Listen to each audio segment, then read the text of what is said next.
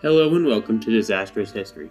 My name is Anthony, and I am the host of this wonderful mess of a show that will attempt to chronicle some of the biggest and most interesting disasters, messes, and all around screw ups that have happened throughout the centuries. Hello and welcome to another episode of Disastrous History. This week is going to be an interesting one, and probably the first disaster that would be an excellent band name. Today we're going to talk about the Donora Death Fog. Now, before we start, we need to discuss some things. First, we have actually done a fog related disaster already. The Big Bayou Canot disaster was pretty much a fog disaster, but in that, I didn't really talk about fog or its causes or anything like that. So we need to discuss that. We also need to discuss the differences between fog and smog because there is a difference. So let's start with fog. Fog is caused by moist air being cooled to its dew point and the water condenses in the air and then just kind of hangs there for a while. Now, there are different kinds of fog. The first type and most common is called radiation fog. Radiation fog occurs when there's a clear night and no wind. As the heat from the earth absorbed from the day radiates out into space and cools off, warm, moist air near the ground will reach its condensation point and form fog. The fog you see in the valleys in places like Appalachia and the Rockies and the Ozarks is radiation fog. It just starts off with the air mass on the ridges, which then becomes dense and heavy and slides down the mountainsides into the valleys where it cools off more and condenses into fog. That's what gives the, the Ozarks and the Appalachians that really cool, like, fog in the valley look. The next type we have is freezing fog. It's basically the same as above, except everything it touches is so cold it freezes. The next type we have is called advection fog. Advection fog is caused by warm, moist air moving across a cold surface. This is the reason San Francisco is so famous for its fog. Warm, moist air from the Pacific travels along and hits cooler water around the area of the Golden Gate Bridge, where it then condenses into the world famous fog that is so common in photographs of the Golden Gate Bridge and San Francisco in general. There are other types of fog, like hail fog, where a hailstorm drops hail into a mass of warm, moist air near the surface. I've said moist a lot in this episode already, and I don't like it. Anyway, warm, moist air near the surface. As the hail falls and begins to build up on the ground, it cools the air directly above the hail, the piece of hail, to its dew point and creates low lying fog. It almost looks like smoke coming up out of the, the area of the hail. So, that's a really quick crash course in fog. Pretty simple stuff. But what is smog? It looks like fog, it acts like fog, but what is it exactly?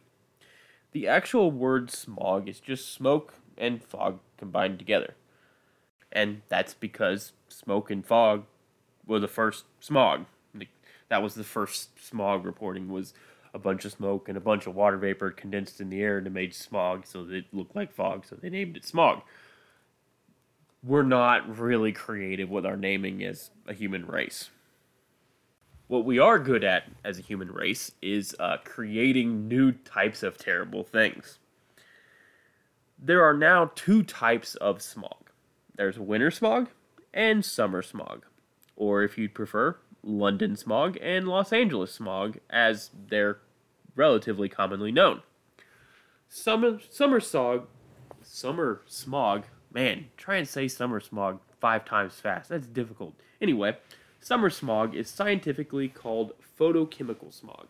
It's also called Los Angeles smog, as I just mentioned, mostly because it was first identified there in the 1950s. Summer smog is made up of exhaust from cars and industrial exhaust from industrial plants that interact with sunlight. So, basically, during the morning rush hour, cars do their normal thing, drive to work in a terrible job they hate, blah blah blah blah blah. Go talk to somebody at the water cooler about literally something that you could not care any less about, then go back to your cubicle and then have to drive home an hour later and sit in traffic.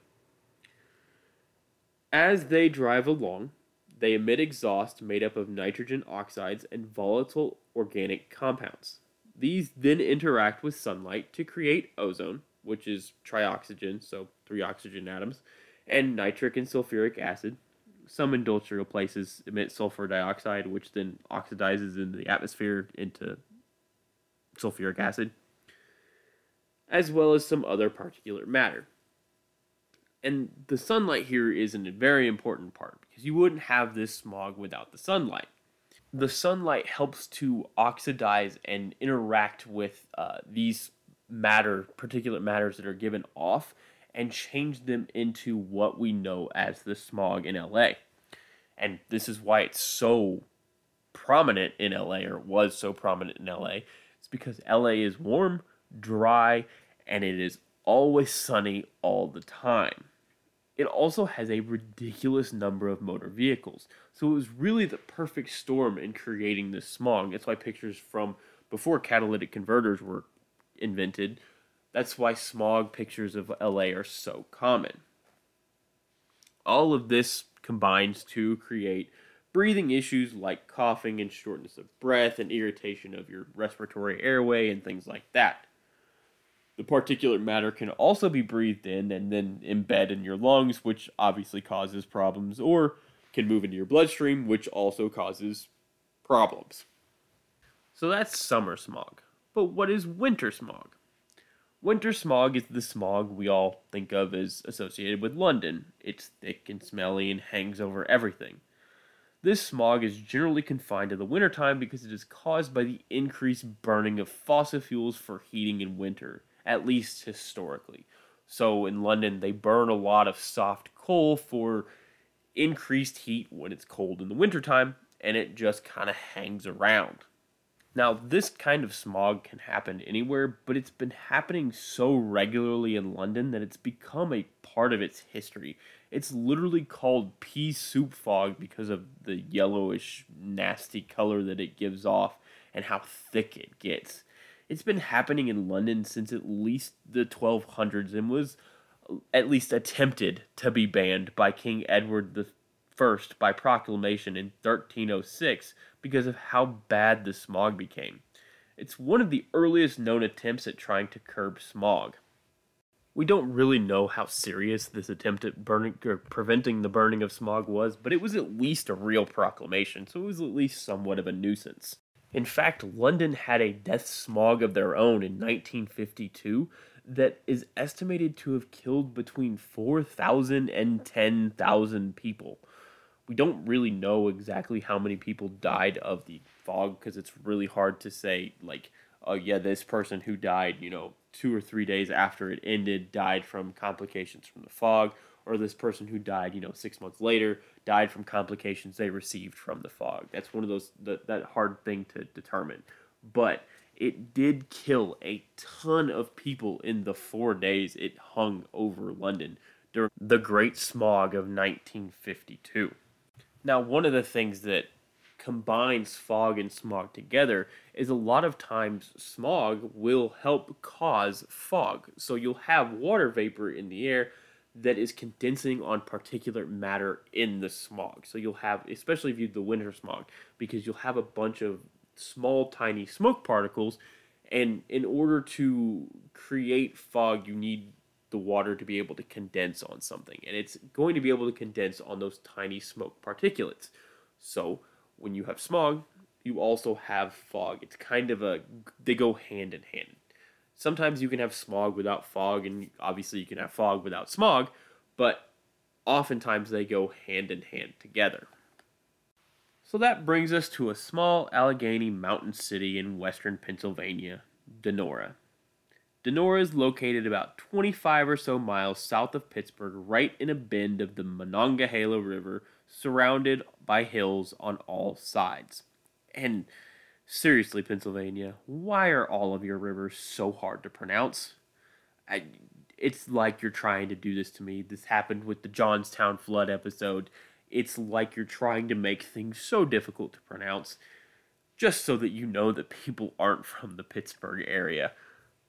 Donora was much like any western Pennsylvania town. It was founded in 1900 when the Union Steel Company opened a steel mill in the area. In 1908, the steel mill was taken over by the American Steel and Wire Works.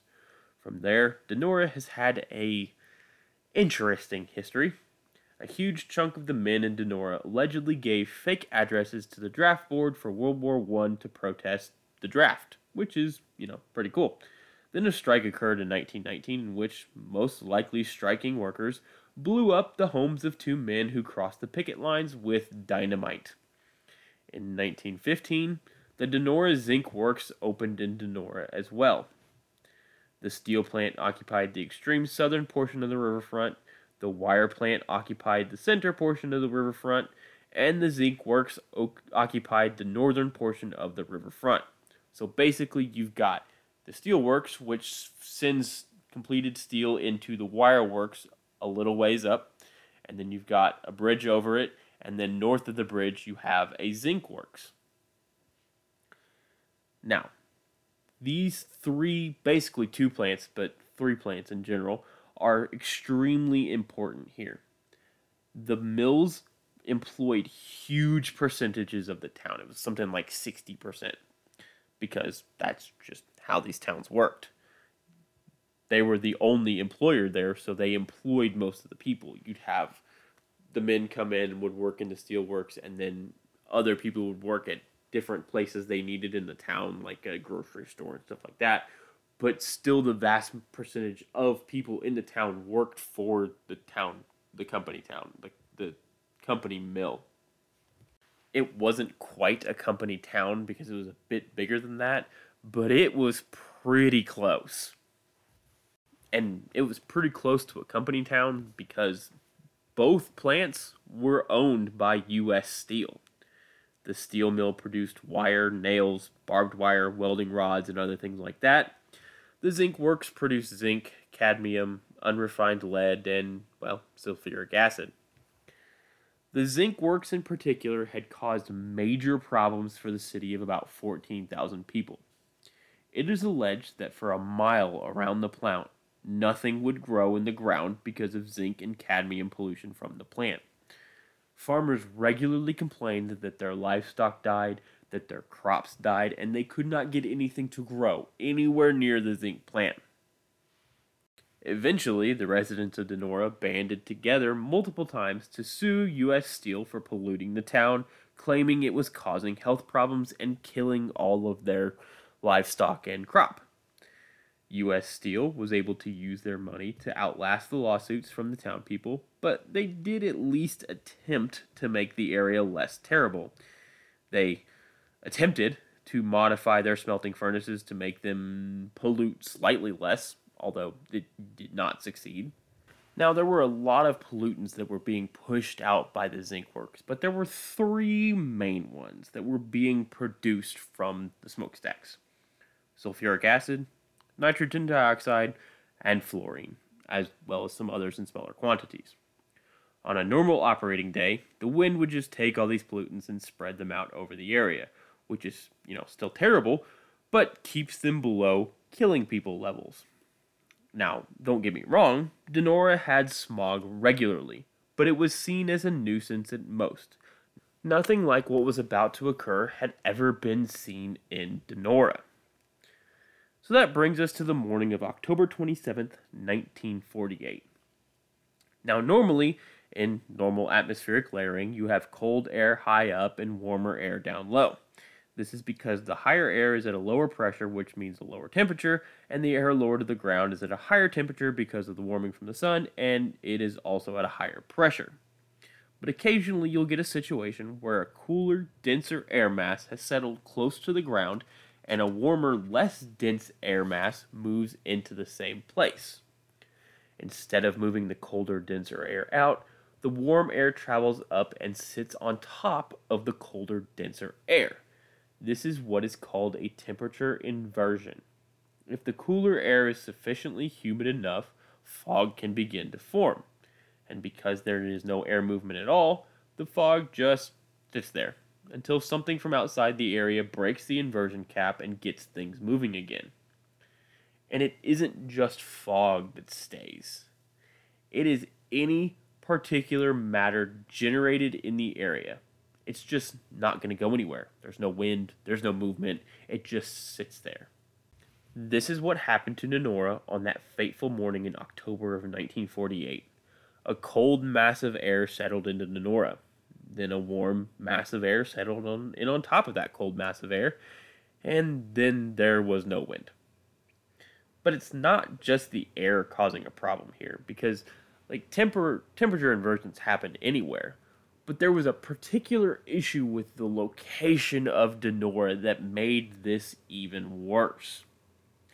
If you go to Google Maps and look at a street view of Donora, literally just pick a random spot in Donora, hopefully one that you can, you know, look around, and do a 360 view of wherever you are, you'll notice something. The city sits in a flat spot in the bend of the Monongahela River but surrounding it on literally all four sides are steep hills. What do hills do when you're down in basically a valley? They block wind. Now, if that temperature inversion is sitting below the tops of those hills and that warm air mass is just sitting there, it's never going to break it's just going to sit there. So anything that is being created in that valley is not going to go anywhere. It's just going to fall straight back down to the ground and sit there and not move. Early in the morning on Monday, October 24th, 1948, the smog began to form. And the residents of Donora really didn't think anything of it. I mean, why would they? It happened literally all the time. The two plants were in town were constantly belching smoke and whatever other garbage out, and it regularly would hang around the area, making it foggy and smoggy. Eventually, the wind would blow it away, and they could get on with their lives of living next to a giant furnace of poisonous gas. They would regularly have to wash curtains weekly to get the smoke stain off. Their clothes would get dirty from walking outside, and they'd have to wash them and not just from you know existing and being sweaty or whatever. They would literally walk outside, come home, and be black or dark colored clothes because of the smog in the air. That was normal life for them. And one many people were content to deal with because, well, the smog meant jobs. Jobs that many of them had a struggle to find just a decade earlier in the midst of the Great Depression. That's one of the things that often gets overlooked in these disasters and terrible working conditions of the late 30s and 40s. It sucked, and the jobs were rough, and they were getting sick, but at least they were making money to feed their families. Many of these workers either watched their families starve or were doing the starving through the Great Depression. If keeping their families clothed and fed and housed meant working in atrocious conditions, well, who am I to argue with that? I'd do the same for my own family if it meant having to go work in a warehouse full of absolute garbage particulate matter in the air that I'm breathing in all the time just so that my kids and my wife can eat and have clothes and have toys and have the chance at a better life than I had, then hell yeah, I'm absolutely going to do that. So they dealt with having to walk home for lunch with the street lights on because the smog blocked out the sun. They dealt with constantly having black soot on their shirts because the smog left a thin layer of soot on them. They dealt with the coughing and the sneezing and the hacking and the terrible smell. They dealt with everything they owned always being soot covered because they owned something. They had money to spend on things. It meant they had a home and food and some form of happiness. These workers were exploited and taken advantage of for sure. They were absolutely exploded, exploited. They were absolutely taken advantage of. They were absolutely being abused and used by their employers so that their employers could make extra money. They were used and abused and murdered through negligence, incompetence, and sometimes malicious intent, also the company could make another dollar. But many of them were grateful. They may have hated it, and they may have felt like they didn't have any other recourse than to suffer, but it kept them fed. They can be both grateful to have their jobs and know it was terrible, and also be abused and not know that there were any better options. Both of those things can be true. One of the residents of the nearby town of Monongahela, Dwayne Patterson, who lived in Monongahela at the time of the death smog, literally said things were tough back then, and you knew the mines and the mills were unsafe, but they put bread on the table bread and butter on the table. Anyway, back to our story here. Tuesday passed without major incident. It was snog- smoggy, but not any more than normal. Then it got worse on Wednesday. One resident of Donora, who was 12 years old at the time, Mrs. Joanne Crow, recalled that it was so dark on Wednesday that her dad couldn't drive her to school, so he led her there on foot with a flashlight. And then it truly started to become unbearable on Thursday, October 27th, 1948. That's when it started to get real dark. Like, dark, dark. The street lights had already been on, but at this point were barely helping and people really began to cough. It continued to get worse and worse throughout Thursday. People walking home were literally getting lost, walking ways they had walked their entire lives because they couldn't see their own feet. It was so foggy. They had no references to guide them home. Literally couldn't see the streetlights from the ground. Like the streetlights were on, but they couldn't see the lights because it was so thick. They were trying to walk off the sidewalk onto the street and were tripping and falling because they couldn't see their own feet. They were constantly coughing. They were trying to hide from the terrible smell. They were wearing masks. They were putting their shirts over their faces to try and get some form of filter between the terrible outside and the oxygen going into their lungs. Pets and livestock began to pass out and die.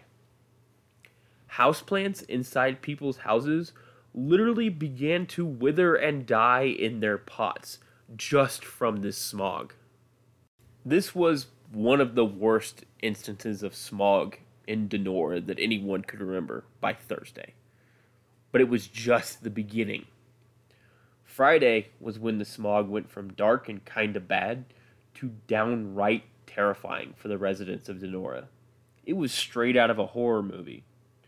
Sunday was Halloween, so they had planned their annual Halloween parade for Friday the 29th. And despite the terrible conditions, they continued on with the parade. Well, allegedly continued on with the parade because literally no one could see the parade. The fog was so thick. Many of the residents reported that they literally couldn't see the floats. It was just vague shadows kind of moving through the dark smog. Almost looked like they were floating by. It was so dark. Now, I have to admit, a ghostly Halloween parade through thick, dark smog seems pretty cool uh, if it didn't smell terrible and it was almost impossible to breathe. Because Friday afternoon is when people really began to struggle to breathe properly. One nurse who worked at the American Steel and Wire Company, Eileen Loftus, reported that she first received a patient at about 4 p.m. Friday afternoon, gasping and wheezing in a panic unable to get oxygen into his lungs. Eventually, she had so many workers receiving oxygen in her nurse's office, she ran out of beds and exam tables, so they were on desks and on the floor. People walking home were struggling to breathe, were coughing, were hacking, and were running into telephone poles and parked cars. They were bumping into walls, and again, just unable to see literally anything people had to start crawling around on all fours on the ground just to make sure they were getting to the right place because they were afraid they were going to trip and fall and injure themselves if they were walking. Emergency calls began on Friday in earnest. People scared to death and coughing and needing assistance. Doctors throughout Donora began to make house calls to patients desperate for oxygen. They would provide them oxygen for just a few minutes, then move on to the next. An ambulance was being used at one point Friday to try and help care for victims, but one of the doctors had to walk in front of it with a flashlight to help guide it because they couldn't see to drive. Then, they couldn't drive at all. The cars wouldn't start, the smog was so thick. On Friday evening between 7 and 8 p.m., firefighter Bill Schempp received a call from his fire chief that he had to bring oxygen to residents. So he strapped on his oxygen tank and began to walk, house to house, giving people oxygen for just a minute, then moving to the next house. Eventually, he too found it that became the air became so thick and so dark that he had to crawl from house to house, feeling his way along the ground to get into the next place to give someone a quick hit of air before being forced to leave them and move on to the next person. He'd give them a five or ten second shot of air, wait a few minutes, then give them another five to ten second shot of air, and then leave. he was being forced to make the decision on who was going to get oxygen and who wasn't. Basically, having to decide who was going to live and who was going to die. As he was crawling from house to house, he would be radioed by Chief John Volk telling him where the next emergency call was coming from. And I have to explain this a bit better because as firefighters, you are trained in how to crawl below the smoke layer because in in a fire the smoke's up high and you go in and you crawl down so that you have a little bit better um, visibility and also the smoke layer is really hot so you don't want to be standing in it. Now what's happening here is there is no like upper layer smoke layer. It's thick all the way down. But you're trained as a firefighter on how to crawl through dark situations but there's a problem because as a firefighter when you receive this training, you are doing it in a confined building. So there is a defined edge of everywhere you're going. So, like, say you're doing, you're searching a house. You go in the house, you drop to your hands and knees, you stick one arm on the wall, say your right arm if you're going to do a right hand search, you stick your right side on that wall, and you maintain contact with that wall as you go through the entirety of the house. So you're always up against a wall. Like you're always up against the right wall. No matter where you go, you stick to that right side. What he is doing is he is crawling through a town. Now, you can't do a right hand search through a town because there isn't always an exterior. There are roads, so there's wide open spaces you have to cross. You have no idea if someone's driving. You have no idea if someone's running by. You have no idea where anything is because you can't see. You don't know what street you're on. You don't know what house number you're at. You have no idea. The other issue is the people in those houses also have no idea what's going on. So all of a sudden, they're terrified and struggling to breathe and all of this, and this man just busts in their front door. Hopefully, he announces beforehand, but who knows if you actually hear him then you have a situation of there's a stranger in your house, it's dark and foggy, you have no idea what's going on, your family members are choking and struggling to breathe, and random man wearing a mask just busts in wearing a helmet and a coat and a giant bottle on his back. That is terrifying no matter who you are. So this man is just doing the most. It is absolutely impressive that he was able to go through and give so many people oxygen when he has literally no idea where he's going. He can't see the street signs because they're so far up and it's so smoggy that you can't see it. Can't see his own feet when he stands up, can barely see the end of his own hand, and he's dragging this oxygen tank through town, crawling on his hands and knees, trying to save people. He did this from Friday night until Sunday morning with no breaks. The entire time went through the town crawling hands and knees to give people oxygen. But he wasn't the only one. Assistant Fire Chief Russell Davis did the exact same thing. Got his oxygen tank, got in his hands and knees, crawled from house to house throughout this whole town, trying desperately to save as many people as possible. It's also said that Fire Chief John Volk did the same thing on top of radioing to the other two where they needed to go next. Now, there's a quote from Fire Chief John Volk that I haven't been able to confirm is a real quote, but it's fantastic, and I'm going to tell you guys anyway. In the aftermath of the smog, they asked Chief John Volk what he was doing. And basically said that he was going around giving oxygen to people and they asked him if they took if he took some of the oxygen himself to keep him going and he said and this is the alleged quote I never took any oxygen for myself I would go back to the station and take a single shot of whiskey and then go back out and give more oxygen which is just I can't think of a more badass way to respond to that question did you take oxygen in this smog that literally killed people? Nope. Just took some whiskey and moved on. Like, that's cool, man. But unfortunately for some, the help would come too late. The first death is generally agreed to have occurred at around 2 a.m. on Saturday, October 30th, 1948. That was unbeknownst to most of the town. They just thought it was a really bad smog that they didn't really know what to do with. But Saturday afternoon, the Donora Dragons had a high school football game to play against their rivals, the Monongahela Wildcats. It took spectators a while to climb the hill up to Legion Field because the fog was so dense they could barely see to walk. And fresh reminder, this is the middle of the day.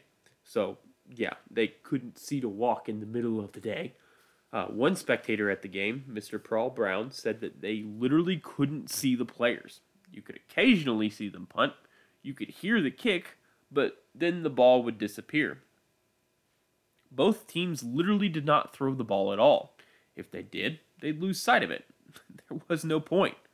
There are stories of a player being called over the PA to go home for an urgent manner and arriving home to find their father had died. But the story that is commonly attributed to one player very much did not leave the game midway through since he scored Donora's only touchdown in the fourth quarter. So, if you see a story about a player being called home in the middle of the game to find their father had died, it is not true. There are rumors that there was another player, a second string player, who was called home, but there isn't any name associated with. In the end, Donora would lose the game to Monongahela 27 to 7 in a game that was never close and was described as a beatdown, which in the long run really doesn't matter considering, you know, the fact that walking home from the game involved crawling along the ground to make sure they didn't trip and fall and run into anything. From that first death at 2 a.m. on Saturday until about noon Saturday, 10 more people died. Thousands of people were impacted with various respiratory and cardiac issues, but the fog still hadn't lessened yet. All day Saturday, people tried in vain to leave Donora, but the roads were clogged with cars and people that couldn't see five feet in front of them, and the cars couldn't even start, let alone actually evacuate anyone. Every hospital and clinic in the town was completely packed, full of people desperate for oxygen and clean air. And just so we're very clear here, the steel mill and the zinc works continued to run this entire time despite the very clear signs that this smog was getting significantly worse, and it being very, very obvious what was producing this terrible smog. They continued to run. Right up until about 6 a.m. Sunday morning, when U.S. Steel told them to turn off the smelters to see if that would help prevent more smog. Finally, by midday on Sunday, Halloween of 1948, the fog began to disperse from a rainstorm moving in, and Donora's multi day disaster straight out of a horror movie was over. At least, visibly. In the end, 20 people would die during or in the immediate days after the smog dissipated. Over the next several days, months, and years, more residents of Donora would die from complications from those four days in 1948. Several residents went on what were called clean air vacations but died from respiratory issues in the months afterwards.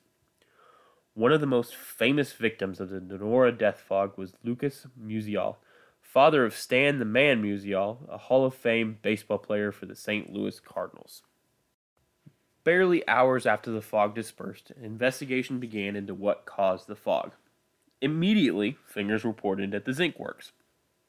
Because the thing has been pushing out dense, terrible smelling smoke for about 40 years, and literally killed everything glowing, growing within a mile of the plant is the obvious place to start. But there was a problem with that. Remember how I said the plants employed a huge chunk of the town? And those plants were owned by the same company? Yeah. That means that six of the seven borough councilmen were employees of U.S. Steel. And not just regular employees, supervisory employees. If they came down too hard on the bills, then they feared that could mean loss of jobs. And loss of jobs means closing mills. And closing mills means they lose their jobs. It's not that they didn't want some sense of responsibility placed on the zinc works. They did. But they didn't want it to go overboard and cost everyone their jobs and basically cost the town its entire existence. They wanted a local ordinance that would help curtail some of the worst of the zinc works pollution, but believed that a state sponsored investigation would whitewash the zinc works and not lay any blame at their feet. So they requested the newly formed United States Public Health Service to perform an investigation, thinking that they would have the gall to place some blame on the zinc works and give them the ammunition they needed to help implement something in the town because they needed proof that there was actually a serious problem to implement these changes, to implement something to to get the zinc works to change their policies to help prevent um, more pollution. It, they, Pittsburgh had done something in the years previous when they'd had a major pollution problem, but they were able to prove that some of the pollution was coming from these factories, and that gave them the ammunition to make this ordinance. So they needed something official saying the zinc works caused the majority of this pollution. The zinc works was the reason this was so bad, and we need to do X, Y, and Z to help prevent that from happening again. That uh, wish would not be granted. The USPHS, that's really hard to say, refused to do an investigation, saying it was an atmospheric anomaly. Basically, saying that there was the reason that it happened was because of the temper inversion, not because there was excess pollution from anything. And then U.S. Steel formally stated they accepted no responsibility for the disaster, saying that it was an act of God, because, of course, they did. This is the standard big business excuse for any disaster that was clearly their fault that they don't want to admit to. Just say it was an act of God. Staring directly at you, South Fork Hunting and Fishing Club, located just 18 miles away, where some 60 years earlier you claimed an act of God blew up your dam that was built of manure and dirt and random things you found lying around. Anyway, then the USPHS decided that they did want to investigate the incident. Strangely enough, conveniently, US Steel also commissioned an investigation into the event. Their results were about what you would expect. The investigation was under the instruction of a man by the name of Dr. Robert Kehoe. Dr. Kehoe's basic theory was that pollution had always existed, but had been marginally increased during recent industrialization of the United States post World War II.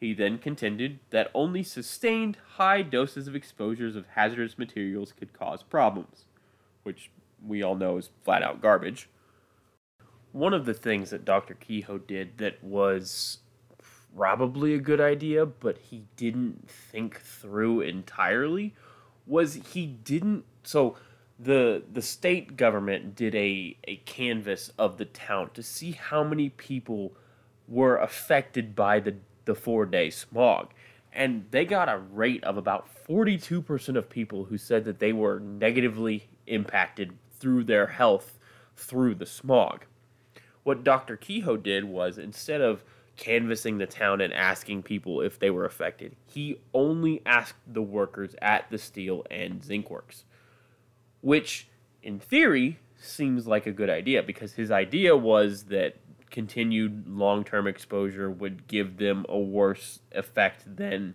being um, out in the town and not being constantly exposed to it, and that the one four day exposure meant that it wasn't enough pollutions in the air to cause all of the health problems from um, the zinc works.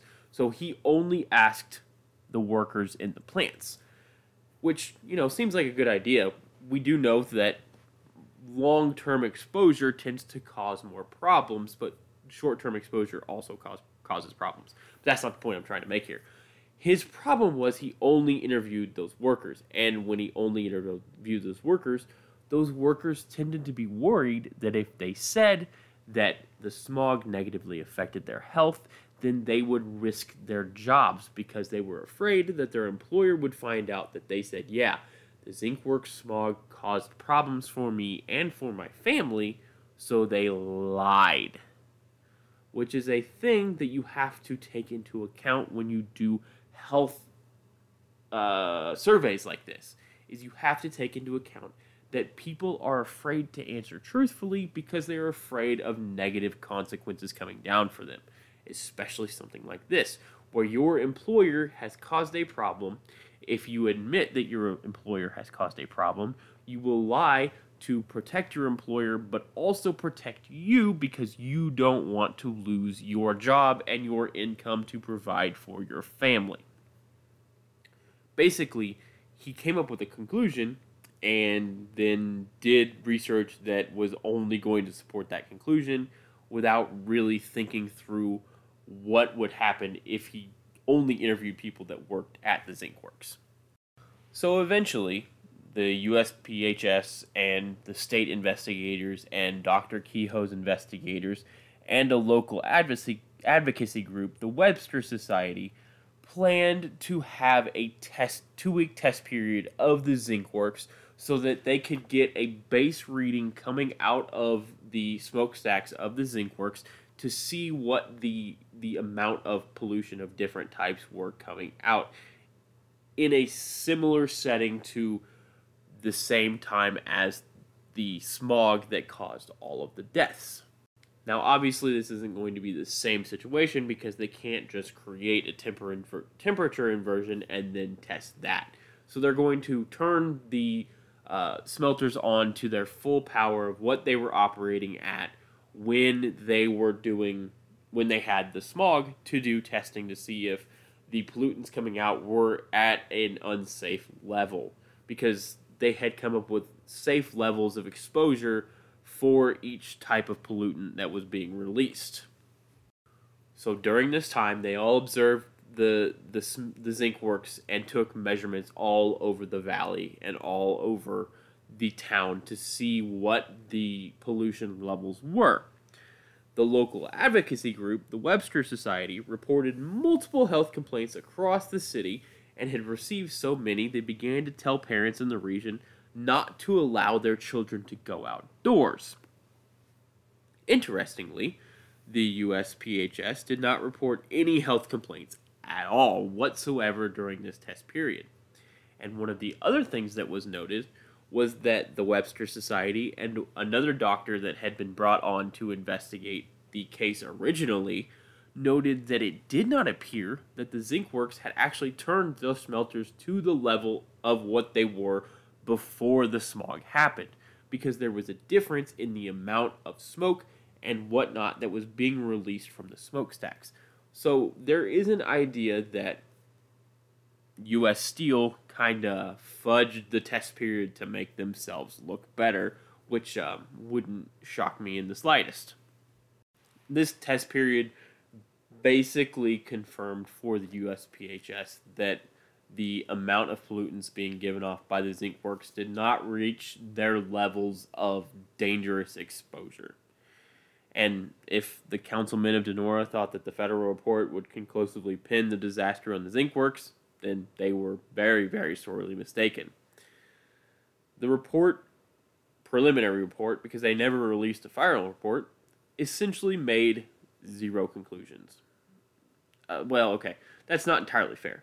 They made conclusions. Their conclusion was that they didn't know which pollutant actually caused the problem or which combination of pollutants caused the problem. They kind of danced around the zinc works being the issue without outright saying it. They recommended reducing the pollutants from all sources in the town, not just the zinc works. Which, you know, sounds great in theory. Reducing pollutants is wonderful. Except that is hard to do. It also makes it that much harder to pass an ordinance against the zinc works and the steel plant in town because they're going to pass this ordinance and the plants are going to come back and say, well, the report says it was all of these problems together. So either you place it on all of them or you don't do it at all because we're not going to follow that and we'll close our plant because you are not following the recommendations from the federal government. Basically, it gave the zinc works an out to continue to do what they were doing beforehand, which was the cause of the smog. The USPHS report also blamed weather and topography, which, yes, helped contribute, but that gives the company an out again, saying, well, we can't fix the topography or the weather, so let's just hope it doesn't happen again. They did also recommend like a weather tracking system to maybe bring the smelters down to a lower level when they have similar weather coming in, which they kind of did try to do for a while and then completely ignored. And I just want to point out uh, a large portion of western Pennsylvania also experienced the exact same inversion, and uh, none of those towns had a deadly smog. Only the one town with a zinc plant on it in it had the uh, death smog. Basically, the report screwed the town of Donora. They didn't have anything to point to and say, this is the zinc works fault. This is what we need to do to fix it. This is the ordinance we're passing to help decrease pollution and smog in the area. They didn't have anything like that. So it just kind of got forgotten. Obviously, this complete lack of anything regarding responsibility taken by the plants angered many in the town. So they sued the company. Eventually, the company settled for about $250,000 spread out over about 80 plaintiffs without taking any responsibility for the incident. I, I know that shocks you after listening to all of the other episodes where companies are so ready to take responsibility for events that they very clearly caused. But this low settlement on top of lawyer fees and everything else, barely left any of the survivors with any money left over. And it would only get worse from there. A study in 1961 from the University of Pittsburgh recorded higher than expected deaths from cardiovascular disease and cancer in the Donora area. The cardiovascular disease deaths were almost twice what was expected. Which, I mean, to be honest, is kind of expected when you spend four days in a completely toxic environment. We still to this day do not know what pollutant caused many of the deaths in Donora. It's thought to be related to fluoride, but the preliminary report from the USPHS made no conclusion. Basically, they said that none of the pollutants were high enough to cause the deaths on their own, but they may have been caused by a combination of two or more, which is not a conclusion at all and isn't really helpful in any conclusive opinion whatsoever. And the Zinc Works never re- released their official report or anything like that. So we really don't know exactly what killed all those people there is a report of an autopsy that was done on one of the victims that found fluoride levels 10 to 20 times higher than what is normal in people, which makes sense because fluoride gas is one of the off products of smelting zinc. But we may never officially know what killed those 20 people. The zinc works would continue to operate at the same level until 1957 when it would close after a steep drop in metal prices. The steel mill would then close not long after that. Donora still sits in the same spot to this day, but it never recovered to the population level after the smog incident. Many families moved and never returned. The current population of Donora is about 5,000 or so people. The area the mills were located are now filled with other buildings, and most evidence that the event ever happened is gone, except for a single plaque and a one room museum of artifacts from the event. In the end, Donora tried to forget the event ever happened. It was not spoken of regularly in the town, but it set off a change in the United States. The Donora death fog and the studies afterwards set off the push for the Clean Air Act and the formation of the EPA. Donora even has now has a sign up in their town that states clean air started here. And that brings us to the end of this week's episode. I hope you guys enjoyed it. As always, you can follow me on Twitter, Disastrous History, spelled disastrous, H S T R Y, so history without the vowels. You can also follow me on Instagram, Disastrous History spelled correctly, and on TikTok, Disastrous History spelled correctly. You can also send me an email at disastroushistory at gmail.com Let me know how I'm doing. Let me know what you think of the podcast. Let me know what you'd like to hear more of. As always, thank you guys for listening. I appreciate it greatly. Stay safe and remember to check your smoke detector batteries.